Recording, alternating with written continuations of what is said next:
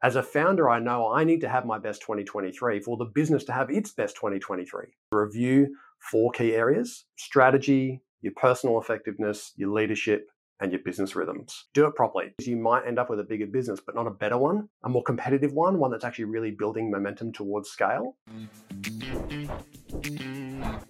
G'day, everybody, and welcome to 10 Minute Tuesday. Well, we are at the end of the year, and that means hopefully you're going to get a little bit of downtime. And you don't want to spend heaps of time reflecting all the way throughout the period. So, what I suggest this year is perhaps have a crack at doing like a half day of solid reflection, but with structured questions to work through so you can be present with friends and family. Because the reality is, if you don't carve out the time, you kind of find yourself mentally wandering off for a week or two. Do it properly. Just get it out of the way so you can be present with those that matter.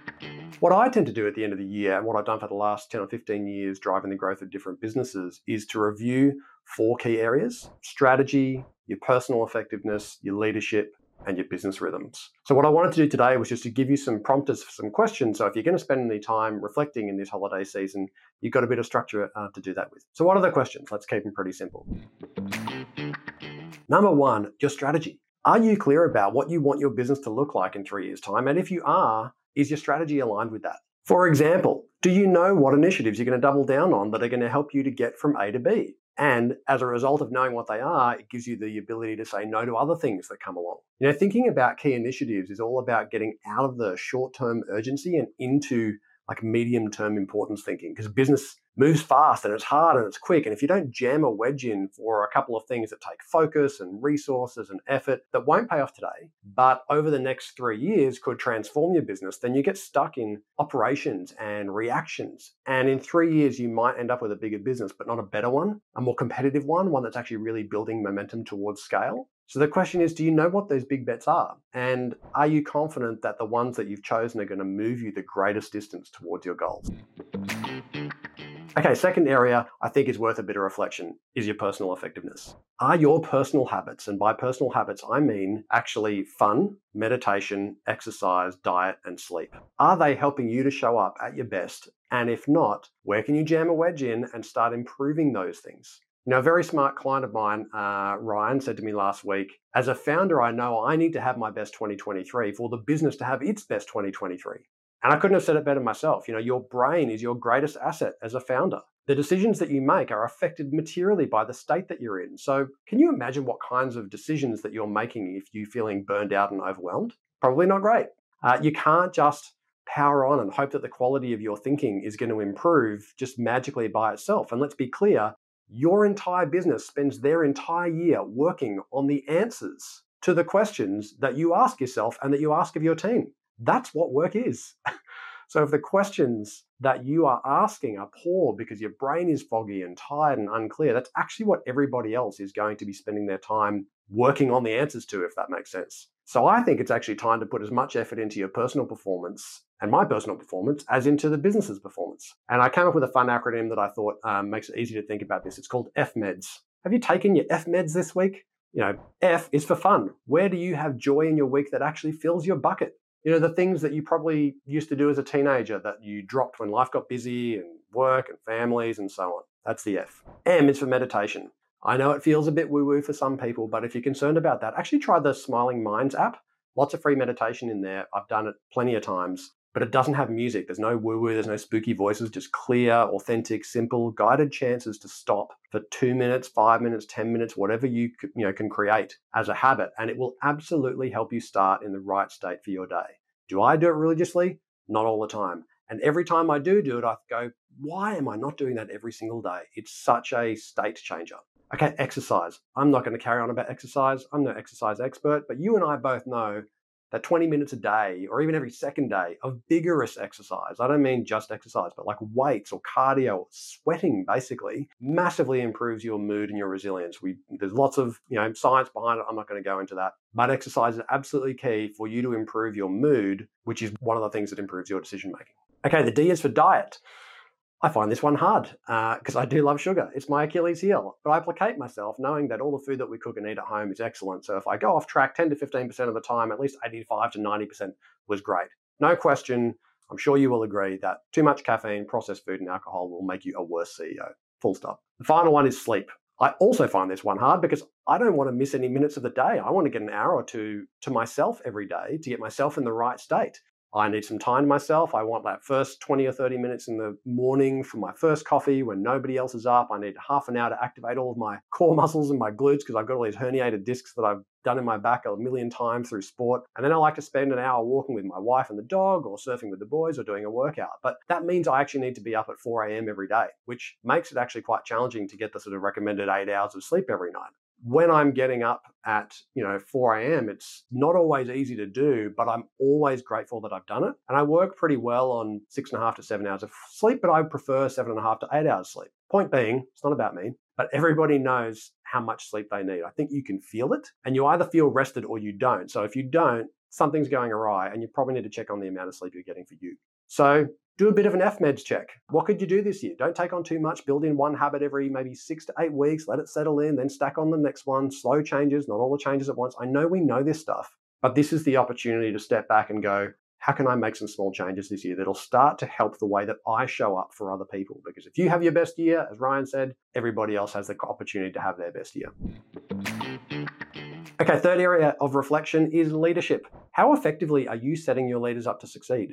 You know, fundamentally, how you approach your leadership with your key people will dictate how they model leading their people, which will impact how much load you carry, how much load they carry, and how much load everybody else carries to free you up to work on the business more, which I know we all want to do, right? So, some questions for you to consider. Are you challenging them to build operational plans that will see your business become best practice in the area that they're responsible for. What I mean by that? So let's say you've got a sales manager, ask them to come up with a plan on how you become a world class sales organization. Don't do the thinking yourself. Get them to build a one page plan with initiatives like in a Gantt chart or something so you can see what they think that you should be focused on and challenge them to initiate the thinking so they own the plan and you can just challenge and you know, refine it and endorse it and then support them. The second question there is are you applying the right leadership style for their stage of competence in the projects that they're leading? You know, quite often we'll have someone who's very experienced in, say, like six out of eight competency areas that they need to do their job well. And so you then assume that they're competent in everything, so you can just delegate to them anything. But then you give a project for which they're actually incompetent. You know, they may not know what they don't know. They might be unconsciously incompetent. They don't know what they don't know, or consciously incompetent. They know that they don't know stuff, but they still don't know how to do it. And therefore, you're still assuming that you can just delegate to them, but actually you might need to direct or coach or support them more depending on what they need. If you assume that you can delegate them to them on everything, you may not actually be setting them up for success. You have to adapt your leadership style not just for the person, but for the task or the projects that they're undertaking to help them succeed. Third is are the meeting agendas of your meetings with your leaders inspiring thinking and brainstorming as opposed to just reporting and kind of approval or disapproval. You know, we've all been in meetings where the boss wants one on one on one and it's like, what did you do last week? What are you doing this week? Okay, thanks very much. Next person in the door. You know, it's not great. What questions could you use in your agendas to stimulate better thinking by your leaders? Like, you know, which customers have you spoken to this week and what are they saying about what's changing in the market or their perspective of us or in how they're making decisions or and what are the implications of that? Which team members have you done a start, stop, continue with this week? You know, like getting them to reflect on maybe your leadership. What would they like to see you stop doing, start doing, or continue doing that's really working? Or maybe not you as a leader, but the whole business. What do we as a business need to start doing or stop doing or continue doing? That sort of mini feedback loop can be really impactful in terms of helping you figure out where you might need to prioritize next or how we can constantly improve. What about what's your biggest roadblock to success and what options do you have to navigate through that and how are you thinking about tackling it?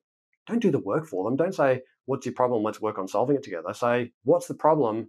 What do you think is the strategies? What do you think are your options? How are you thinking about tackling that so that you can coach them rather than do the work for them and jump in and save them? Challenge them to do the thinking for themselves so that they grow. Your job isn't to tell them what to do all the time, it's to help them learn to think like you so they can think at a higher quality level, make better decisions. Okay, the fourth and final area is business rhythms. How effective are the planning, meeting, and reporting rhythms in your business? And as you stew on that, the second question as a result of that is how is that effectiveness or ineffectiveness impacting on your diary to enable you to focus on the things that you should be focused on, like enough time for medium term strategy and planning, culture, you know, cultural design, customers, engaging with customers, cash optimization, and enabling the success of your key leaders. those things all rely on you having an effective diary structure to give you time to focus on those things. So here's a few things to consider. Are the right people meeting with the right people, talking about the right things, and at the right frequency? And second, how clear are the inputs that people are expected to bring to those meetings to make them effective? What's the agenda? What's being discussed? And what are the outputs that are expected from the meeting? And then who do those outputs flow to? Like to stop more senior people asking questions to people who've been in the meeting about stuff that's already been discussed. I actually like to think about this like a meeting matrix. In fact, I've always had a meeting matrix as a CEO for the whole organization. And that might sound like it's way too detailed to you, but let me ask you have you considered the cost of a meeting for an hour with six people in your organization that people come unprepared to, has no quality in the agenda, and no outputs that flow out to or up to the right stakeholders? So then multiple stakeholders waste time and money going back to those people who were in the meeting to talk about what did or didn't get decided you know, if let's just say you had an average salary in your business of 100 grand, including on costs. Okay, so that's like 50 bucks an hour per head, right? Six people, 50 bucks an hour, that's a $300 meeting. There's another $300 wasted in the follow up by other stakeholders because the information flow wasn't well constructed. So now it's a $600 meeting. That quickly becomes a $1,000 meeting when you add in a couple of extra people or it goes from 60 minutes to 90 minutes. And now imagine an offsite with eight people. Don't get me started on offsites. You know, one of the biggest costs in your organization that is hidden is meetings. And if you're not paying attention to that, you have got rocks in your head. If you do not spend time designing that and trying to put it on autopilot and trying to make it efficient, so you know every week and every month the rhythmic readings, I don't mean every meeting, but the 80 to 90% that are actually rhythmic and predictable that surround planning and reporting and discussing anything that you can expect to discuss. There's obviously going to be some ad hoc stuff. But if you're not thinking about, you're actually wasting lots of money week in, week out. And what's worse is it means that your diary is probably cluttered and ineffective as much as everybody else's is. So I strongly encourage you to think about things like designing rhythmic meetings in a matrix for the whole business. Who should be there? What inputs are required? What's the core agenda? What are the outputs and who do those outputs flow to? Because that's what happens in a meeting. And how does that move through the organization? And when you then consider what's happening in your diary, what percentage of your month are you spending on things that CEOs should also do? in addition to just general execution and reacting, the proactive stuff, looking upwards and outwards to the next one to three years, thinking about the market, thinking about strategy, engaging with customers, understanding their pain points, their perspectives on your business, the problems in the industry, thinking about cash and how to bring it forward so you can enable your growth, how to help people understand what success looks like for them and for the organization and what needs to be put in place to enable that success. Now, that all sounds like a lot. But let me summarize to keep that really simple. It's really simple when you think about four things. If you're going to do some reflection time this year as a CEO, as a leader, I would like you to reflect on your strategy. Is your strategy aligned to your three year goals? Number one. Number two, your personal effectiveness. What do you need to change so you can have your best 2023 to make it possible for other people to have their best 2023? Third, your leadership. How can you ensure that you're enabling your key people to succeed and finally, your business rhythms. How are they affecting the diaries of your team and your diary, and therefore how much time you're getting to spend on the stuff that really matters? If you value getting to step back and reflect, which I absolutely do, and I really enjoy this process every year, and you like working on your business to make it better, you might like to consider joining me in the next Scale Up's Roadmap program in the first half of next year. Scale Up's Roadmap is an exclusive cohort based course that's going to help first time founders develop a growth strategy and execution plan to enhance their growth rates, valuation, and exit options. That is the goal. And what are we doing in the program? How do we get there? Well, we are actually stepping back and forcing ourselves to do the hard thinking to work on the business because it's so difficult to make space to do this ourselves and without a framework. So we're making sure that your growth strategy and therefore what you prioritize in terms of your effort and investment and the team's effort and investment results in you taking the maximum steps forward towards fulfilling the potential of your business over the next three years. No more wasted time wondering whether you're prioritizing the right things. No constant feeling of guilt knowing that you're stuck in implementation mode and you're just reacting. You're therefore not making good decisions based on good strategic anchors. No more feeling unable to get your people on board with where you want to head because it's difficult to communicate what's going on in your head as to where the business is heading. And no more feeling alone on the journey where you don't have anybody around you as a cheer squad to help you get there. Well, how is that possible? Well, by the end of the course, which by the way is mostly online. You do most of the learning and activities and thinking in your own time, but then you get brought together with other founders to workshop ideas four times over four months, and they help you keep accountable to progressing. You walk away with a clear growth strategy for the next three years, a 12 month simple execution plan both of which your team will be able to understand and embrace and own. A renovated and improved business model, because we pick up all the elements of your business model and we optimize them for scale and valuation as we go. And you end up with some amazing new business peers to cheer you on and support you. So if you want to know more about the Scale Ups Roadmap program, head over to scaleupsroadmap.com.au, join the waitlist, uh, and all the details become available about everything in the program. You will be the first to know. I hope you have a wonderful Christmas uh, and New Year's period uh, and enjoy reflecting on your year past and the year ahead. Hope these questions have helped.